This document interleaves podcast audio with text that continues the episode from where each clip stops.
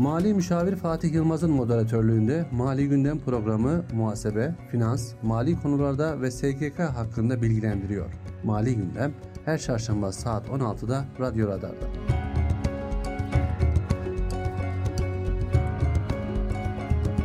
Mali Müşavir Fatih Yılmaz'ın hazırlayıp sunduğu Mali Gündem programı başlıyor. 91.8 Radyo Radar dinleyicileri ve Kayseri Radar takipçileri, herkese merhaba. Ben Mali Müşavir Fatih Yılmaz. Bir Mali Gündem programı ile sizlerle bu hafta yine birlikteyiz. Bu haftaki konumuz Kayseri'de istihdam sorunları. İşte işverenlerimizin eleman arayışı, elemanların iş arayışı gibi konularda bilgilendireceğiz. Bu konuda bizi bilgilendirecek çok değerli bir konuğumuz var. Kayseri Kariyer Merkez Sorumlusu Kenan Tosun. Hoş geldiniz Kenan Bey. Hoş bulduk Fatih Bey, merhabalar. Nasılsınız Kenan Bey? Çok teşekkürler, siz de iyisiniz inşallah. Sizleri burada gördük, daha iyi olduk Kenan Bey. Gerçekten çok önemli bir konumuz var. Evet. Bu konuda bilgilendireceksiniz ama sorularımıza geçmeden önce sizi tanıyabilir miyiz? Tabii ki. Kenan Tosun ismim. Büyükşehir Belediyesi'ne bağlı Kayseri Kariyer Birim Sorumlusuyum. Yaklaşık 7 yıl oldu. Daha öncesinde İngilizce eğitmenliği yapıyordum ben Kaymek'te. Tabii insan kaynaklarına bir ilgim her zaman oldu benim. Eğitmenlikten sonra bu birime geçme şansımız oldu. 7 yıldır da bu birimin başına devam ediyoruz. İyi, maşallah. Kenan Bey, geçen ay bu ay içerisinde Haziran ayına ait işsizlik oranları açıkladı. Evet. Yaklaşık %9.küsür, 3 milyon küsür bir işsizlik rakamları var. Evet. Bir bakıyoruz gerçekten iş arayan çok. Evet. Bir bakıyoruz işverenlerimiz eleman bulamıyor. Yani bu Kayseri Kariyer hangi amaçla kuruldu, nasıl kuruldu? Bir bilgi verir misiniz? Evet. Fatih Bey, Kayseri Kariyer 1,5 yıl oldu açılalı. Amacımız yerelde istihdama destek olmak amaçlıydı. Büyükşehir Belediye'mizin abiliğinde toplam 13 paydaşı, üniversite, OSB ve STK, ticaret odası, sanayi odası gibi kamu kurum ve kuruluşların olduğu bir oluşum aslında. Biz ilimizde bu sorunlar üzerine ciddi çalışmalar yaptık. Bazı tespitlerimiz oldu ve ileriye dönük de tabii projeler üretmeye devam ediyoruz. Tabii siz konuya girdiniz bir taraftan ama yani genelde iş arayan ve işverenlerin tam ortasında olan bir yapı olduğumuz için aslında bu işsizlik konusunu birkaç sebebe bağlamak çok mümkün değil. Her tarafın kendince artı eksileri olduğunu düşünüyoruz biz. Biz Kayseri Kariyer olarak ilimizdeki özellikle İK'ların gelişim açısından veya daha iyi nasıl olabilir veya iş arayanlar açısından da iş bulmaları nasıl kolaylaştırabiliriz gibi. Bu konuda STK'larımız, belediyemiz neler yapabilir gibi çalışmalar yapıyoruz. Hayata da geçirmeye başladık. En son sizin de içinde olduğunuz bir programımız oldu biliyorsunuz. İnsan kaynaklarını davet ettik. Evet, çok güzel bir program da gerçekten. Evet. Bazı orada aslında iş arayanların yaşadığı sorun veya bize dile getirip ama bunu sessiz şekilde belki konuşamadıkları, söylenmediği konular üzerinde konuştuk. Bunlardan bir tanesi mesela 35 yaş kriteriydi. Özellikle ilimizde iş arayan ve bize gelen Kayseri Kariyer.com sitemiz üzerinden gelen ilan kriterlerine baktığımızda pek çok firmanın 35 yaş kriteri paylaştığını biz görüyoruz. Bu ilanları tabii İK'lar oluşturuyor. Şirketlerimizin, firmalarımızın İK'ları. Bunun sebebini aslında çok net mantığa aslında bürünemiyor. Biraz aslında tabiri caizse ön yargı gibi de tabii bir bakış açısı var. Pek çok İK birimindeki yetkili arkadaşlarla bu konuyu konuştuğumuzda da bunun çok net bir cevabını aslında alamadık. Belki kurumlar kendi açısından genç aday tabii ki çok tercih sebebi. Bizim şehrimiz Fatih Bey biliyorsunuz üretime dayalı bir şehir. Evet. Belki fiziksel şartların ön planda düşünülerekten biraz genç 35 yaş kriteri belki bu sebebe dayandırılabiliyor ama bunun bir net bir aslında ölçülmüş bir sonucu da yok. Ve bunun sonucunda aslında tecrübeli istiyoruz. Tabii. Bu biraz aslında iş arayanlara üzen veya ilanlara başvurmasını etkileyen durumların başında aslında ilk tespitimiz bu olmuştu ve biz bunu sesli olarak yaklaşık 80 insan kaynakları yetkilisinin olduğu toplantıda sesli şekilde dile getirdik. İkinci bir konumuz şuydu. İlanların çoğu paylaşıldığında iş tanımıyla adayların işe başladıktan sonraki dönemdeki aradaki farklılıkların adayları mutsuz edip ve işten çok çabuk ayrılmalarına sebep olduğunu bize dile getirdiler. İnsan kaynakları açısından da bu turnover dediğimiz yani adayların sürekli iş giriş çıkışlarının fazla olması firmalar açısından da aslında imajlarını zedelemeye de sebebiyet verebiliyor. Şirketler her ne kadar büyük de olsa. Aslında biz şu açıdan üzülüyoruz. Pek çok otobüslerin arkalarında, araçların personel arıyoruz yazısını görmek bizim şehrimiz açısından da aslında hepimizin sorgulaması gereken bir durum. Bu konu üzerinde şöyle bir önerimiz oldu. Yani bunu çünkü bizzat tespit etme şansımız oldu.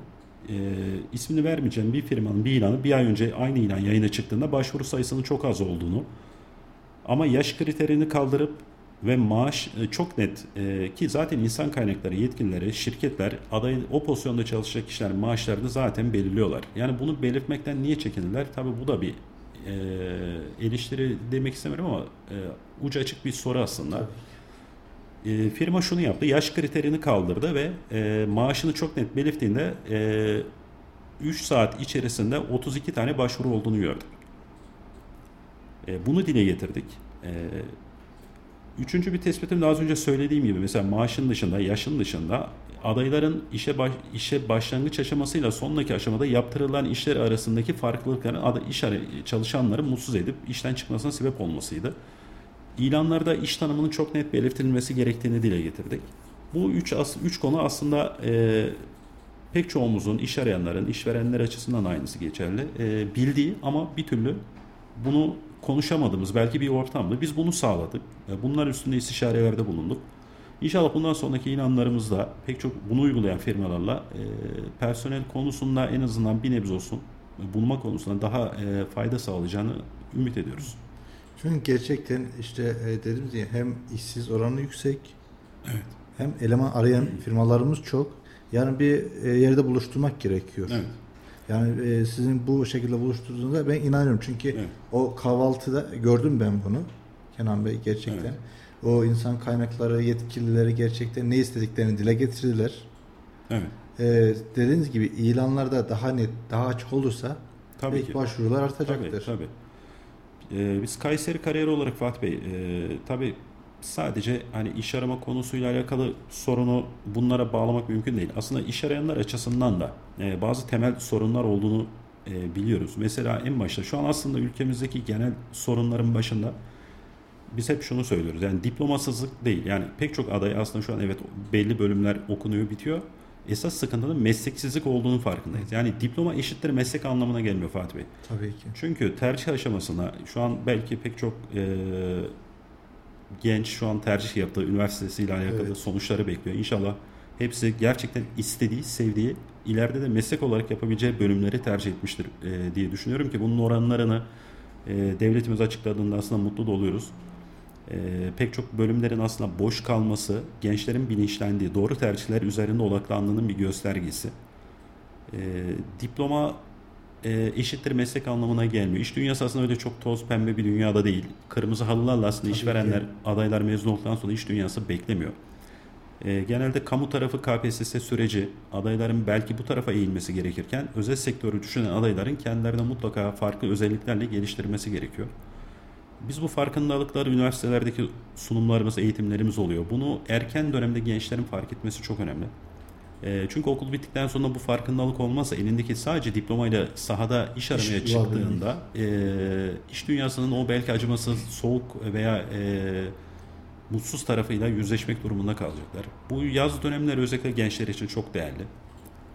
Bu dönemlerde mutlaka meslek edinecekleri alanları da uzmanlaşma yoluna gitmesi lazım. Bize genelde mesela iktisadi idari bölümlerden çok mezun geliyor. İktisat mezunu, işletme mezunu vesaire. Genel tespit şu oluyor. Hiçbirinin aslında net bir uzmanlık alanı yok. Yani biri bir bankacılık sektörüne yöneleceğim, biri ben muhasebeci olacağım, biri ben insan kaynakları olacağım deyip belli bir uzmanlığa aslında yönelmiyor. En büyük sıkıntının başında bu geliyor.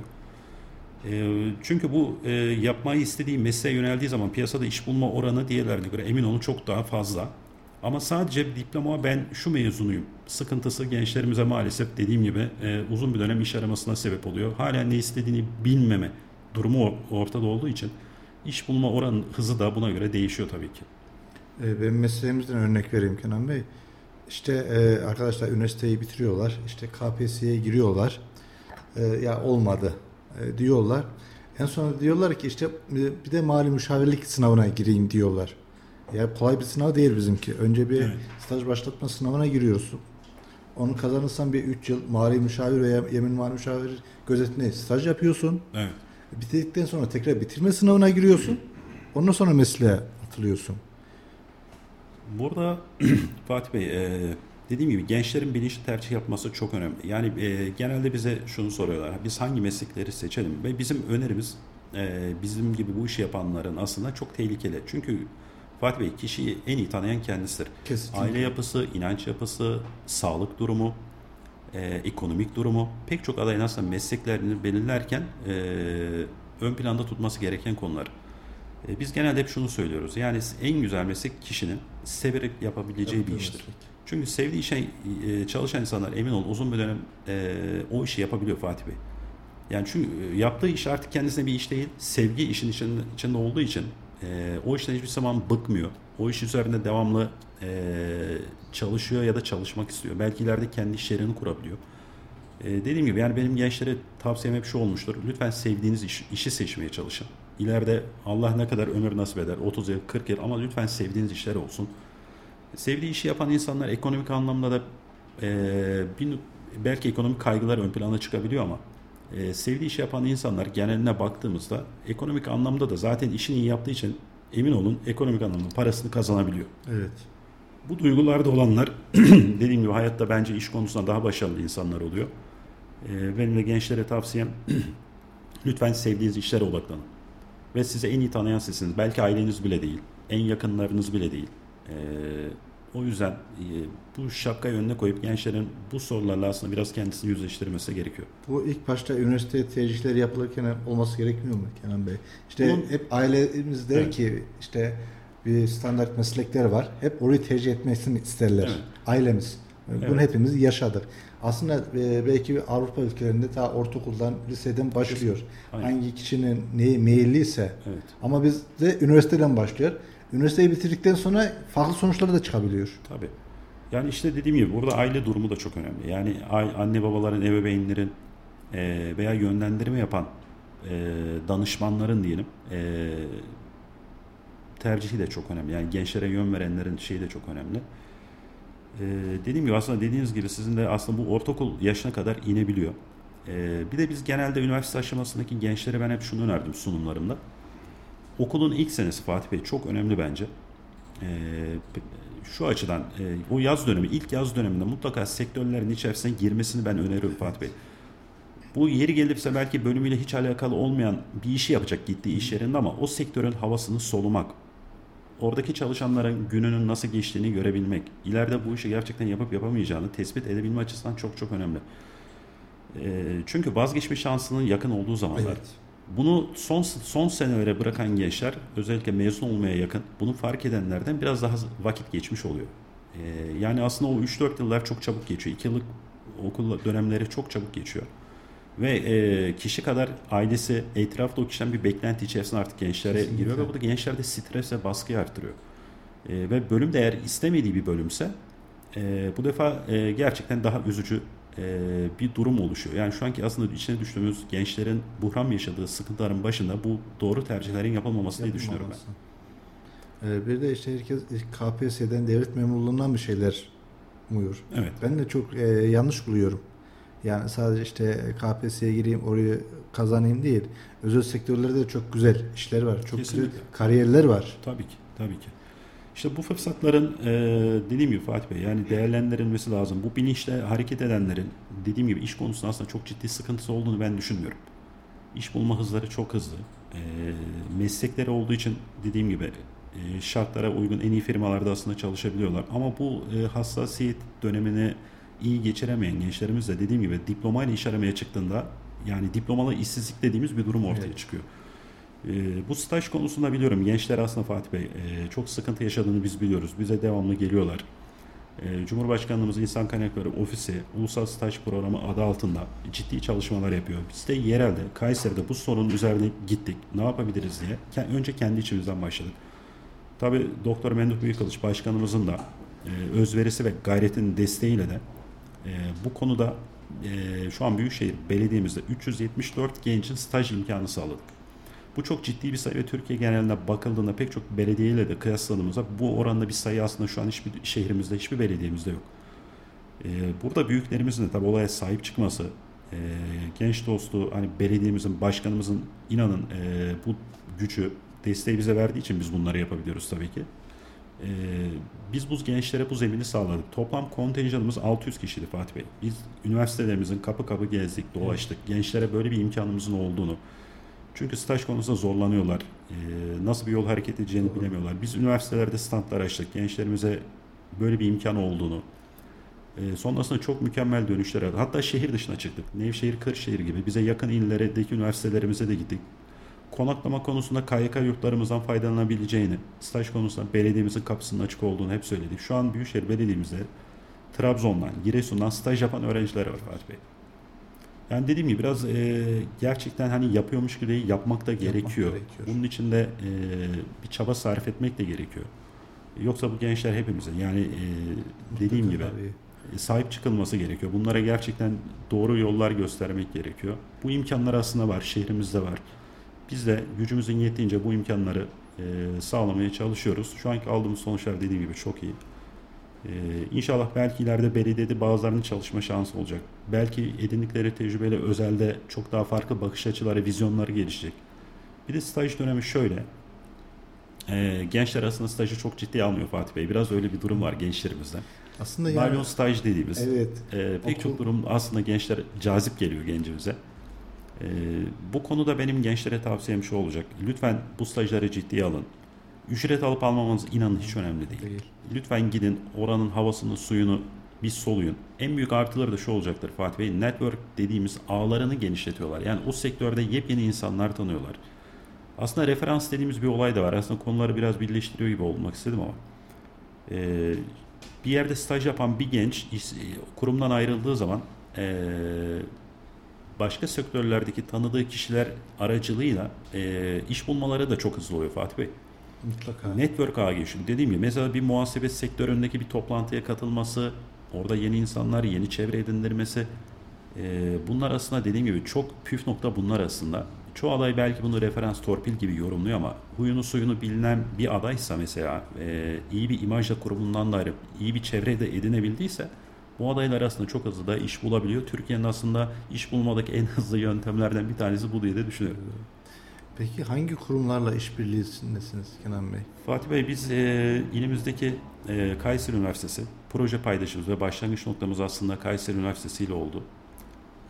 Sağ olsun rektör hocam, Kurtuluş hocamız da bütün imkanlarını sundu. Bize oda bile tahsis etti. Onu söylemek istiyorum. İstediğiniz zaman, dilediğiniz zaman kullanabilirsiniz diye. Nuh Naci Yazgan Üniversitemiz var yine aynı şekilde. Erciyes Üniversitemiz var. Abdullah Gül Üniversitemize çok yakında muhtemelen bir protokol yapma aşaması olacak diye düşünüyorum. Görüşmeler yaptık. Eylül ayını bekliyoruz. OSB'lerimiz Kayseri OSB, Mimarsinan OSB, İncesi OSB zaten proje paydaşımızdı.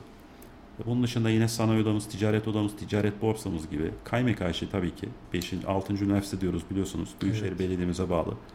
KYK'miz de Büyükşehir Belediye'mizin abiliğinde. Çünkü bir oluşumda ve bir abilikte gerekiyordu aslında. Bu kadar 13 paydaşı. Bunu da yeni Memduh Başkanımızın tabii yürütebileceği kanaatiyle dediğim gibi toplam 13 paydaşlı bir oluşumuz şu anda. Gerçekten büyük bir oluşum yani. Evet. Dediğiniz gibi herkesin elini taşın altına sokması lazım. Çünkü bu bizim sorunumuz. Evet. Yani biz bir şeyler üretirsek, ihracat yaparsak büyürüz.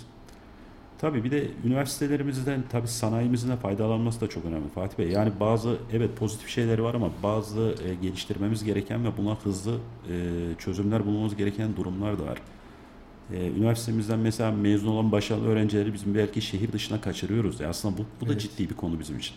Şehrimizdeki pek çok büyük firmalar mesela bu personeli tutma konusunda zorlanabiliyor. Dediğim gibi bu konularda da aslında bizim üniversitelerimizin aslında kendini güncellemeye çok ihtiyaç olduğu kanaatindeyiz Fatih Bey. Ciddi çalışmalar, ciddi değişimler yapıyorlar ama burada akademik hocalarımız da tabii lütfen dinliyorlarsa beni yanlış anlamasınlar ama mutlaka güncellenmeleri bazı artık mesleklerin ihtiyacı var. Çünkü özel sektörde kullanılan sistemlerle üniversitelerdeki kullanılan teknolojiler artık bazı farklar verdi. Şu an değişim aslında üniversitelerin önüne geçiyor gibi bir durum var. Bundan belki 20 yıl öncesi üniversite mezunları sektörün önünde gerçekten bir kaliteli durumdayken, sektörün önündeyken şu an sektör aslında üniversitelerin önüne geçmeye başladı. Teknoloji buna itiyor. Tabii teknoloji değişim hızı çok daha fazla şu anda.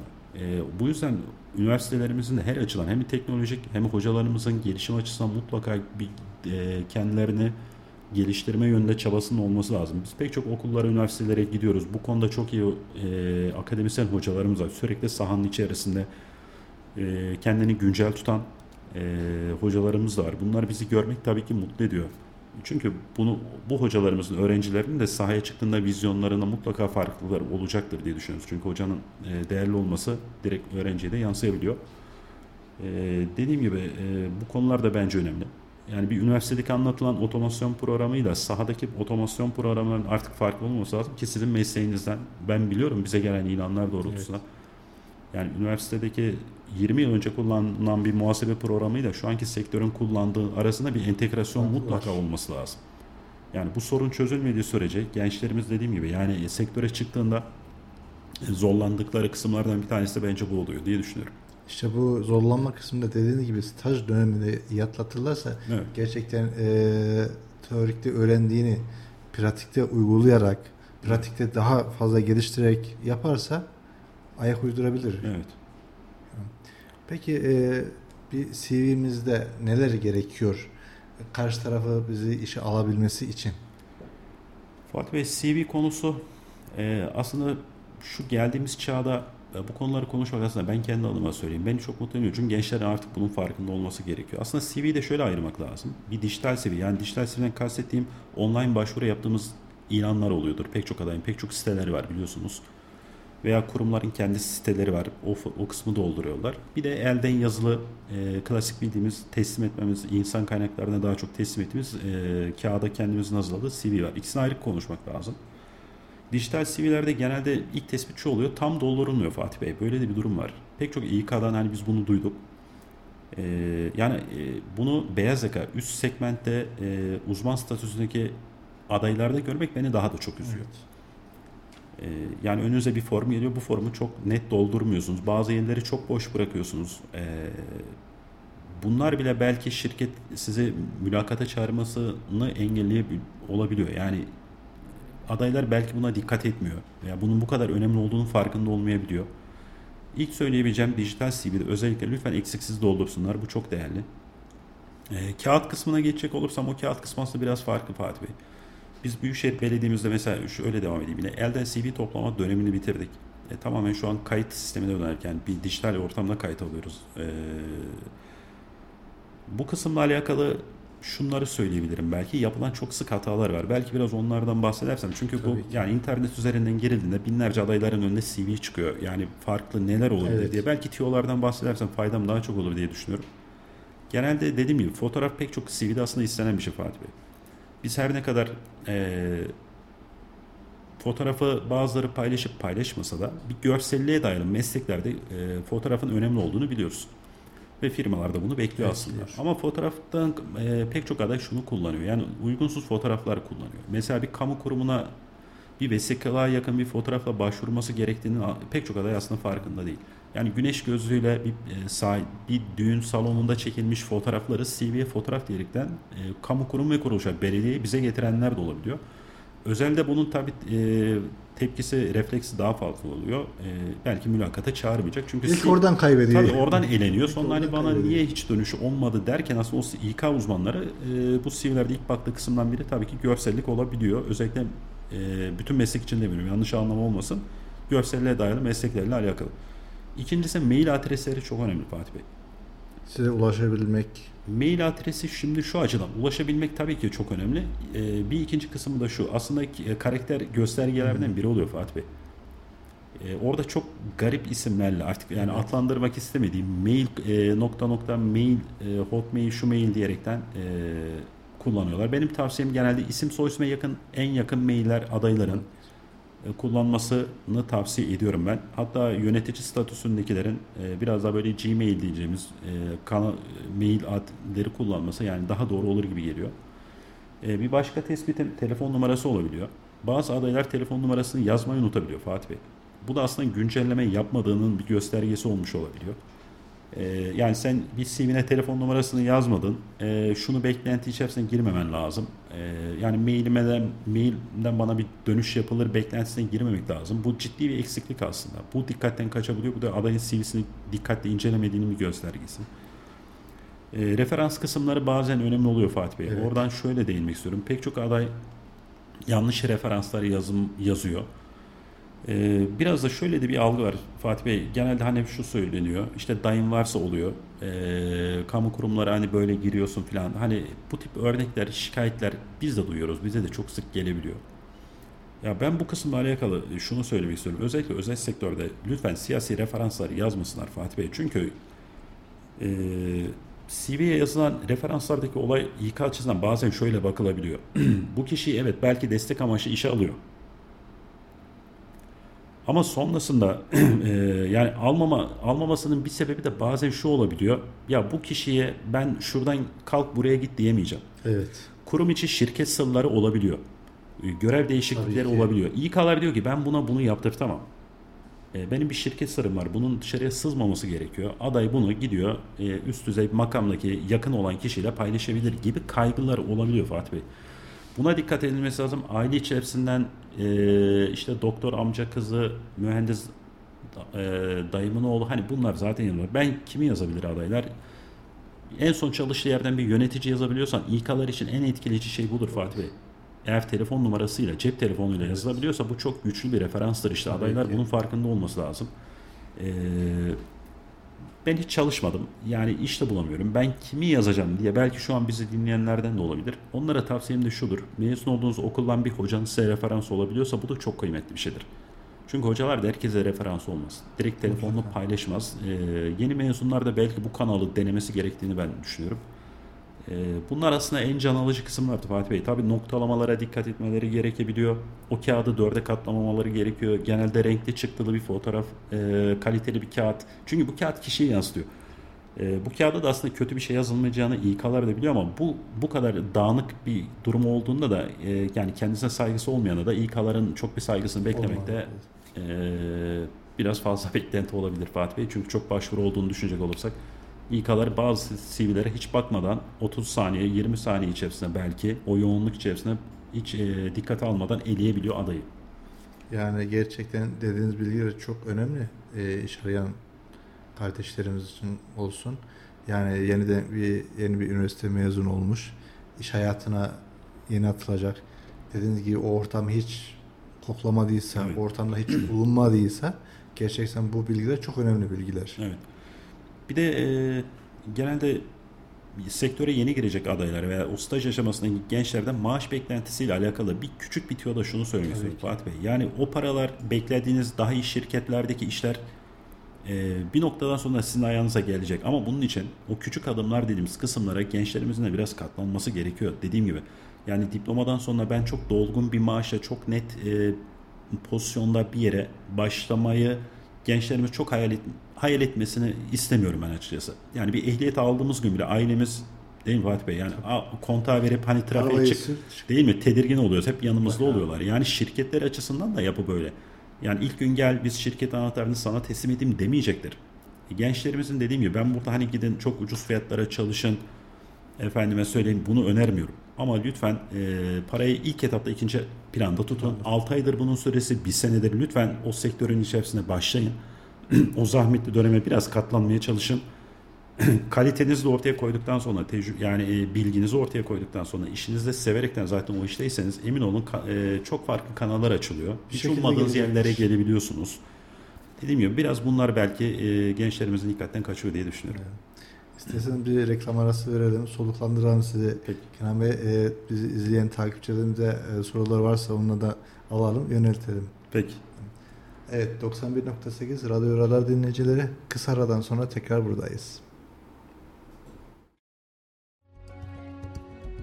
Şimdi reklamlar. Tekden hastaneleri bilgilendiriyor. Meme kanserinden erken teşhisle kurtulmak mümkündür. Hiçbir yakınma olmasa bile 20-40 yaş arası kadınların 2 yılda bir kez, 40 yaş üzeri kadınların yılda bir kez meme muayenesi olması önerilmektedir. Tekden hastaneleri bilgilendirdi. Sen de hayatı dolu dolu tat, aç bir meysu dolu dolu hayat. Sen de hayatı dolu dolu tat. Dolu dolu hayat. Daha Tekin İnşaat 12 yıllık tecrübesiyle huzuru ve mutluluğu inşa etmeye devam ederken sizlere depreme dayanıklı yapılarımızla güven veriyoruz. Erkilet bölgesinde bade konakları, 4, 5, 6, Seyrani yükselen konutları, şehir hastanesi bölgesinde hastane konakları, Yavuzlar Mahallesi Dağtekin Konağı projelerimizle yüzlerce aileye yuva yapıyoruz. Erkilet bölgesinde yer alan villa projelerimiz İnceada Villaları 1, 2, 3 ile doğanın kapılarını sizlere aralıyoruz. Siz de bu projelerde yerinizi almak, Dağtekin'le yuva sahibi olmak için acele edin. Adres Sümer Mahallesi Erkilet Bulvarı numara 22 Taksim A, Kocasinan. Telefon 0352 220 011, 0533 652 045. Her bütçeye uygun birbirinden eşsiz mobilyalar Dizze Home'da. Yılların verdiği tecrübeyle kalite ve konforu tasarlayan ekibimizle yaşam alanlarınızı Dizze Home modasıyla renklendirin. Konforundan vazgeçemeyeceğiniz ürünlerimizi görmeniz için sizleri mağazalarımıza bekliyoruz. Merkez Şube Sanayi Mahallesi 6008 Cadde numara 29 Kocasinan. 0352 336 3589. Serkent Şube Fatih Mahallesi Kadir Has Bulvarı numara 143 Melik Gazi. 0352 513 3989. Bir imza düşünün. Olduğu her yere değer katan, hayat veren, hayalleri gerçeğe dönüştürürken memleketin her karış toprağına güçlü projelerin temelini atan bir imza. İlkleri yaşatan aynı imza şimdi sizleri yeni projelerine davet ediyor. Bu imzayı tanıyorsunuz. Çünkü 5 yıldır olduğu her yerde farkını yaşıyorsunuz. En iyisini isteyenler için değeri her geçen gün artan yaşam projeleri Grup Avenir güvencesiyle Yozgat ve Kayseri'de. Reklamları dinlediniz.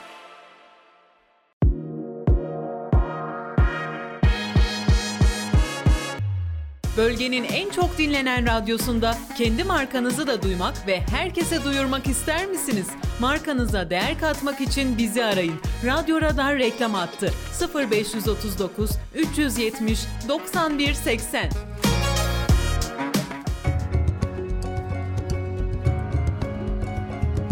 Mali Müşavir Fatih Yılmaz'ın hazırlayıp sunduğu Mali Gündem programı devam ediyor. 91.8 Radyo Radar dinleyicileri kaldığımız yerden devam ediyoruz. Evet Kenan Bey, reklam öncesi gerçekten çok önemli bilgiler verdi. Özellikle CV konusunda. CV konusunda başka dikkat etmemiz gereken önemli noktalar, püf noktalar var mı? CV konusunu şöyle tamamlamak isterim Fatih Bey. Pek çok aday aynı yere aynı CV kullanıyor. Güncelleme dediğimiz bir kısım var. Bu güncellemeyi aslında hatası yapılabiliyor.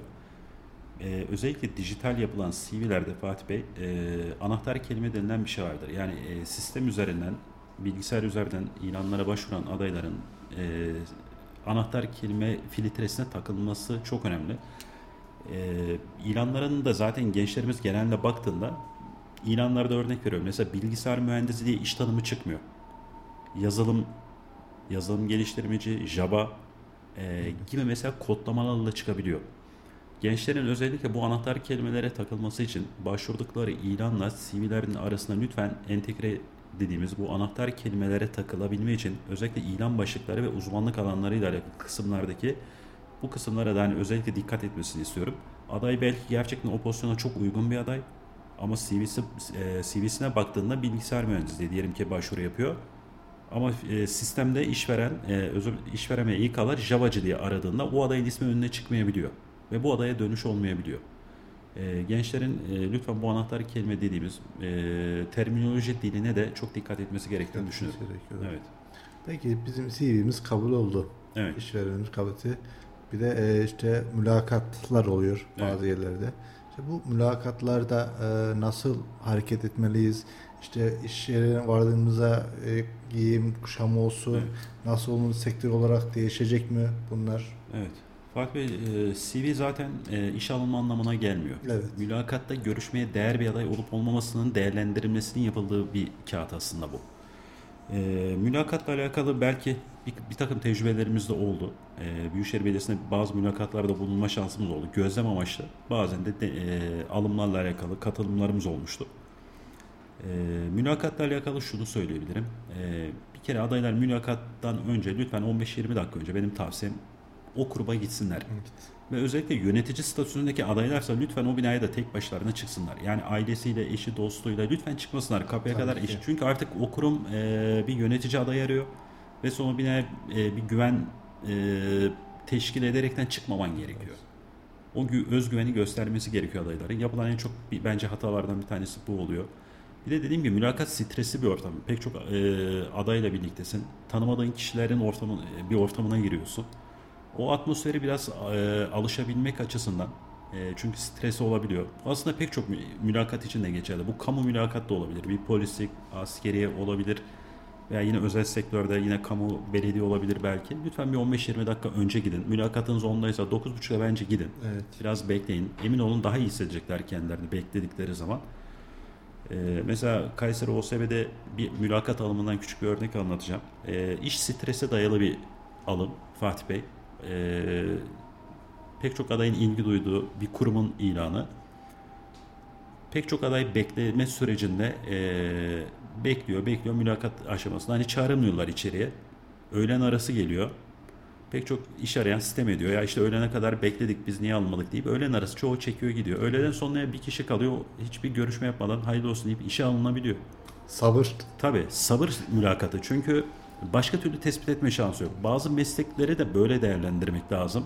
Hani gittim hemen görüşmeye alınayım veya bir işte mülakatım oldu hemen ertesi gün bir sonuç, belki bunu da konuşabiliriz. Pek çok aday çünkü bunu bekliyor. Mülakatım oldu, ertesi gün bir dönüş beklentisi içerisine girebiliyor.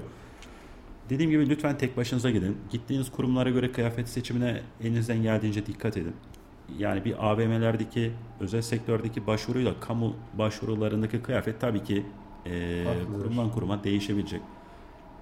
Erkekler işte genelde kamuda ne bekleniyor? Bir takım elbise beklentisi, kravat, düzgün bir gömlek kravat beklentisi oluyor. Özelde belki bu ters tepebilir. Gittiğiniz yere göre değişebilir. Başvurduğunuz ilana göre. Hepsinde tabii bunu değil. Gittiğiniz yere göre ayak uydurabileceğini ben gençlerimizin düşünüyorum. Bayanlar için genelde çok abartılı makyajdan, takıdan ziyade biraz daha etek pantolon tarzı, biraz iş kadını havasındaki, eğer iş tanımı oysa tabii ki bu tip ölçeklere belki dikkat ederlerse, çok uzatmadan hani bunları söylemek istiyorum. Normalde detay indikçe çok belki klişeler oluşturulmuş. Ben bunu belli bir tabunun içine sokmak istemiyorum. Ama diyebileceğim belki bu konuyla en hızlı bunlar olabilir diye düşünüyorum. İçeriye girildiğinde genelde İK'ların masada da olabiliyor bu mülakat. Bazen ayakta da bir mülakat olabiliyor. Değişik yerlerden tabii sorular geliyor. Aslında oradaki soruların hepsine cevap vermekten ziyade Fatih Bey algılama kapasitesi ölçülebiliyor. Çünkü oradaki soruların çoğunun cevabını belki kendileri de bilmiyor İK'lar açısından. Genelde kurum hakkında bilgisi var mı? Öncelikli değerlendirimlerden biri oluyor mesela. Kurum hakkında sorular çok sık gelebiliyor. Kendini tanıtla alakalı kısımlar gelebiliyor. Pek çok aslında alan çok geniş. Her yerden bir soru denk gelebiliyor. Ama yapılan hatalar genelde şu oluyor. Strese dayalı durumlar tabii süremin yetmeyeceğini düşünerekten kısa geçmek istiyorum bunları. Ayakta mesela özellikle beden dilini kullanmayla alakalı gençlerin mutlaka bir eğitim almasını ben öneriyorum. Tavsiyede bulunuyorum. Hangi işi yapacaksanız yapın. Bu hiç önemli ama mutlaka iletişimsel eğitimler hayatlarında olması, geçmişte bununla alakalı eğitimler ve kendini geliştirmesi kesinlikle gerekiyor diye düşünüyorum. Bu anlamda pek çok aslında ilimizde imkanlar da var fazlasıyla. Halk eğitimleri olsun, Büyükşehir Belediye'mize bağlı kaymakları olsun, diğer belediyelerimizin yine aynı şekilde mutlaka bir iletişim eğitimi alsınlar. Çünkü pek çok aday stres yaşayabiliyor, gerginlik hissedebiliyor, gittiğinde ne yapacağını bilemiyor. Dediğim gibi bu konuda da mutlaka bir yatırım yapmaları gerekiyor kişisel gelişimler açısından. Sorulara da dediğim gibi algılama öncelik aslında. Bunu da dediğim gibi aslında biraz hazırlayabilirler kendilerine. İnternet üzerinde pek çok aslında mülakatla alakalı sorular var. Yani bazen net bilgiye dayalı olabiliyor mesleği icabı. Veya bazen sadece tutumuyla alakalı belki bir ölçümle alakalı bir sorular yöneltilebiliyor. Dediğim gibi o gittiği yere göre bize de gelebilirler. Yani gideceği yerlere göre biz de destek olabiliriz. Kayseri Kariyer merkez noktamıza gelirlerse biz de bu konuda belki onlara katkımız olur diye düşünüyorum. Kapımız herkese açık bu anlamda. CV hazırlama için de aynısı geçerli. Biz destek olabiliriz onlara. Dediğim gibi en püf aslında noktalardan birkaç tanesi işte o mülakatın alanına girme, mülakata geç kalma, geç kaldıktan sonra zaten dikkate alınmayacaklarını lütfen bilsinler. Biz Büyükşehir Belediyesi'nde Fatih Bey, vaktim ne kadar bilmiyorum ama Büyükşehir Belediyesi'nde hiç unutamadım bir mülakat anımı oldu. Bunu dinleyenlerle de paylaşmak istiyorum.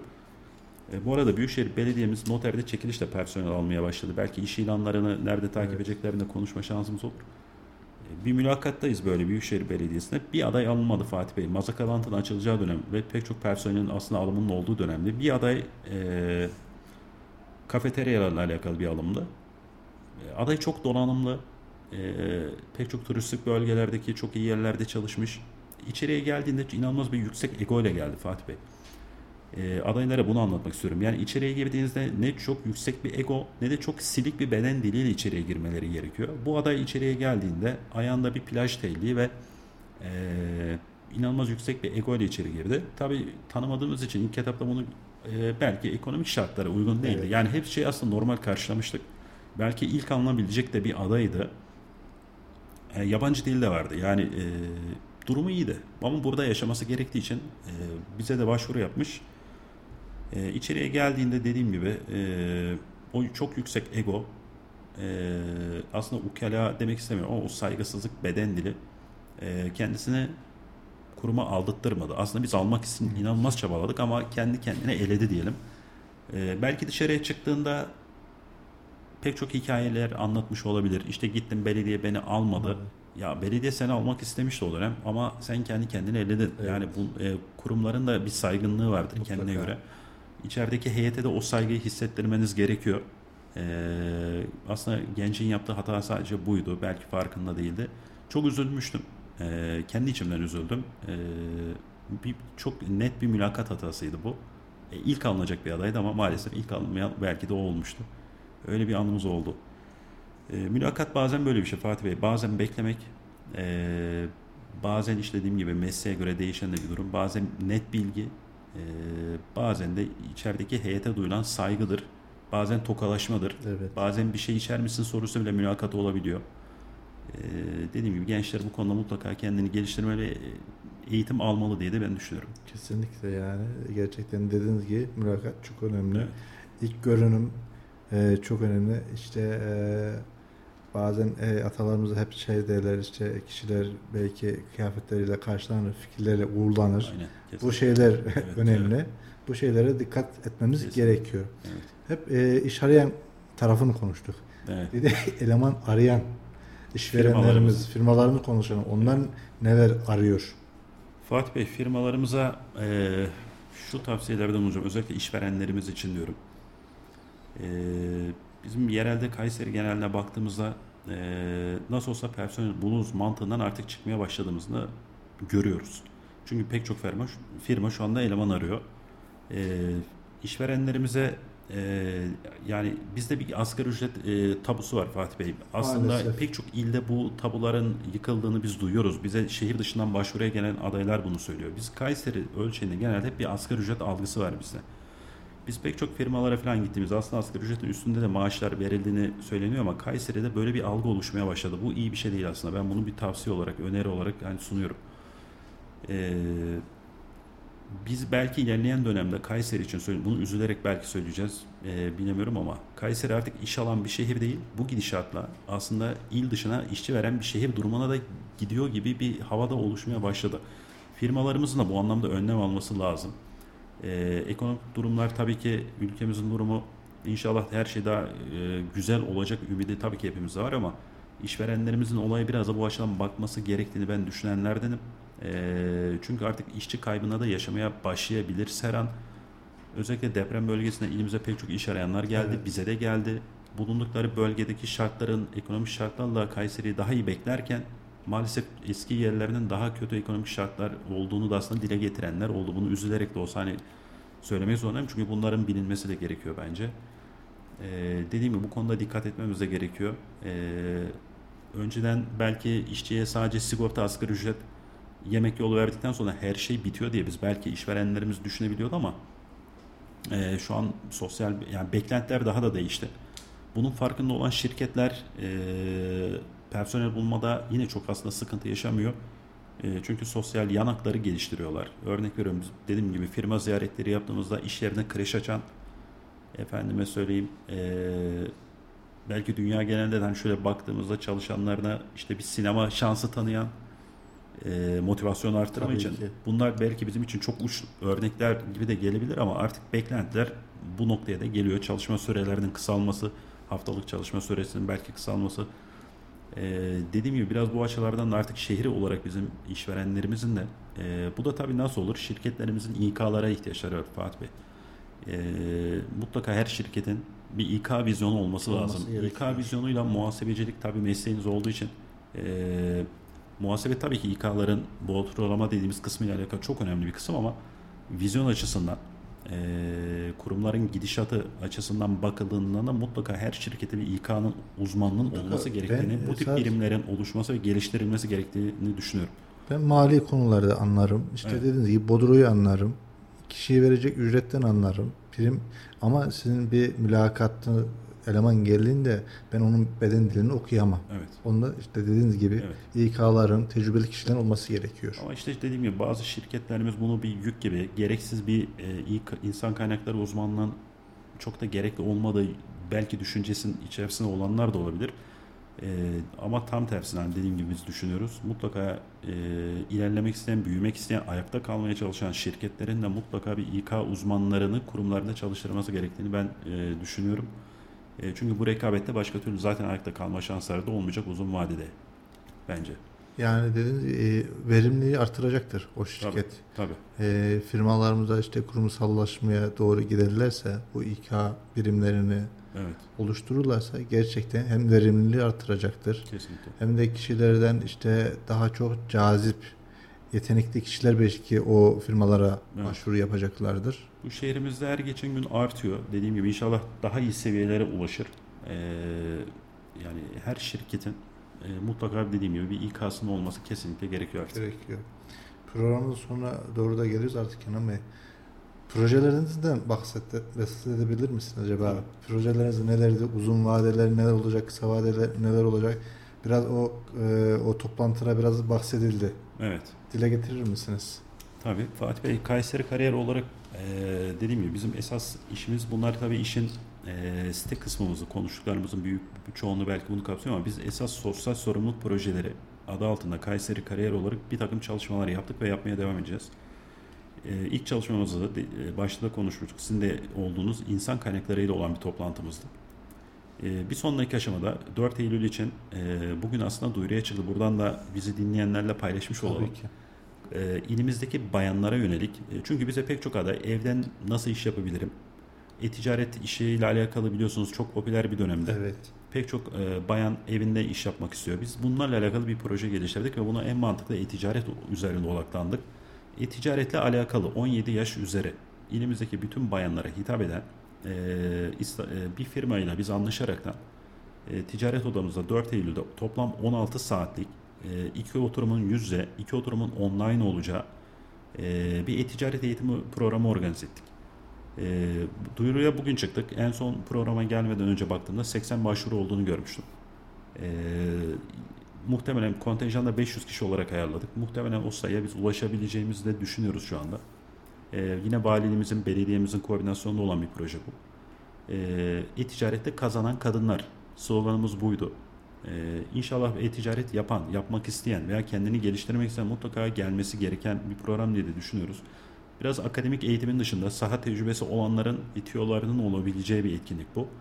Bir ödev verilecek. İkinci aşamaya geçenler içerisinden bunu buradan ilk defa hani söylemiş de olalım. Geri planda biz 30 kişiye, 40 kişiye yakın bir istihdam evet, e-ticaret yeteneği olan, bu işi yapmak isteyenlerle alakalı 30-40 kişiye yakın bir istihdam sağlayacağız bayanlara.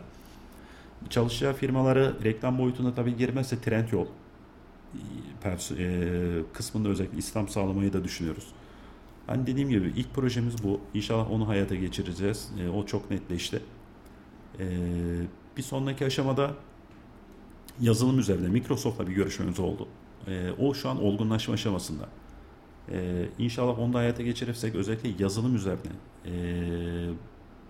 bay bayan herkesi kucaklayan bir proje oluşturuyoruz. İnşallah onun da duyurusunu bu önümüzdeki programlar bittikten sonra, biz genelde aylık projeler üretiyoruz Fatih Bey bu arada. Eylül ayı içerisinde bu bittikten sonra muhtemelen Ekim ayı içerisinde de bu projeyi inşallah hayata geçirmiş olacağız dediğim gibi. İnşallah faydamız olur, İnşallah olacaktır diye ümit ediyoruz. Bu şekilde sağ olsun yani üniversiteden hocalarımız olsun, paydaşlarımız olsun, sürekli hani bu işlerle alakalı bize inanılmaz destek sağlıyorlar. Yer konusunda hiçbir sıkıntı yaşamıyoruz. Organizasyonlarda hiçbir sıkıntı olmuyoruz. Kayseri Kariyer'in de gücü aslında işte bu içindeki birlik beraberlikten geliyor. Şehre sahip çıkma. Çünkü bizimki bir şehrimiz olan bir sevda. Fatih Bey evet, açık söyleyelim. Sosyal bir sorumluluk. Biz 7-24'te çalışan bir yapıyız. Çünkü hani şehrimizi gerçekten seviyoruz. Hani bir şeyler yapmak istiyoruz ama yapıyormuş gibi değil, gerçekten bir şeyler yapmak istiyoruz biz. Öyle de olunca yorgunluk olmuyor bizde. Sabah işe gelirken keyifle geliyoruz. Bu tip projelerden faydalananları gördükçe o insanların mutluluğu bazen bizim motivasyonumuzu çok arttırıyor. İnsanlara iş bulduğumuz zaman mutluluğumuz çok daha iyi oluyor. Bir gence, anneye, abi ablaya evet, sahip çıkabildikçe, onun sorununu çözebildikçe. Geçen insan bu bunalım yaşıyor. Evet. Üniversite üniversiteyi bitirdikten sonra belli bir dönem iş bulamazsa gerçekten evet, sıkıntılar yaşıyor. Evet. Gerçekten bu konuda yardımcı oluyorsanız ne mutlu size. Evet. Yani şu zamana kadar Fatih Bey biz 1,5 yıl içerisinde yaklaşık 2200 dolayında istihdam sağladık. Bu bizim kendi tutabildiğimiz resmi sayılar. Yani dediğim gibi. İnşallah bunun sayısını arttırmak istiyoruz.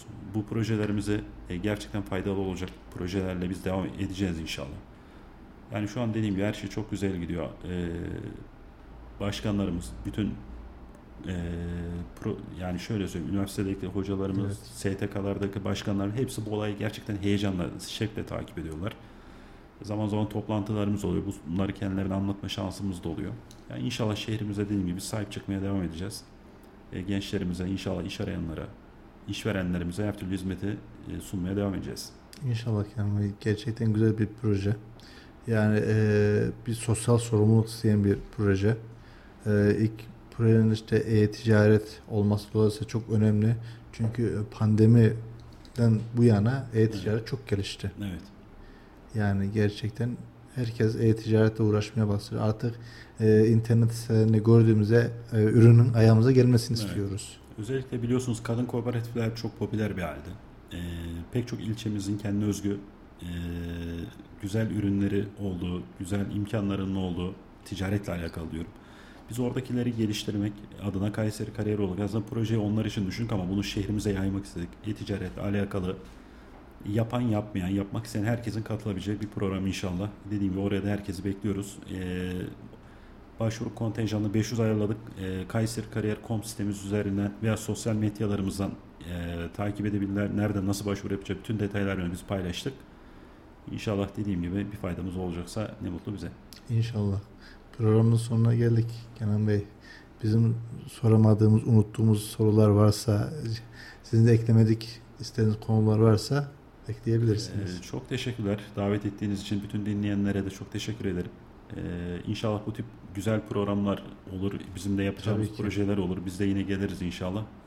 Ben hem size hem ekibimize çok ayrı teşekkür ederim. Dinleyenlere de ayrıca teşekkür ediyorum. Biz teşekkür ederiz Kenan Bey. İnşallah farklı projelerde, farklı programlarda buluşuruz. İnşallah. Evet, 91.8 Radyo Radar dinleyicileri gerçekten iş dünyası olsun, iş arayanlar kısmı olsun. Kenan Bey çok detaylı bilgiler verdi. Önemli bilgiler verdi gerçekten. Kendisine teşekkür ederiz. Haftaya farklı konularla, konuklarla görüşmek üzere. Hoşça kalın.